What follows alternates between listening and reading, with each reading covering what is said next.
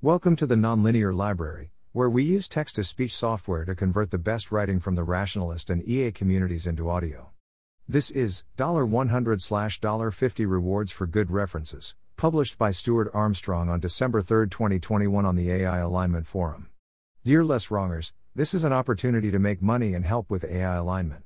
We're looking for specific AI capabilities. Has anyone published on the following subject? Generating multiple reward functions or policies from the same set of challenges.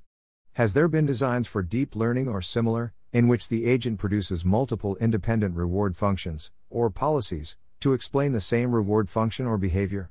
For example, in CoinRun, the agent must get to the end of the level, on the right, to collect the coin.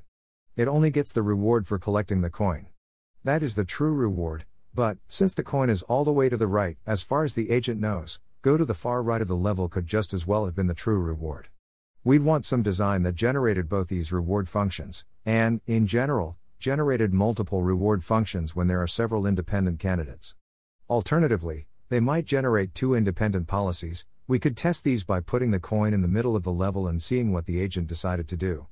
We're not interested in a Bayesian approach that lists a bunch of reward functions and then updates to include just those two, that's trivially easy to do.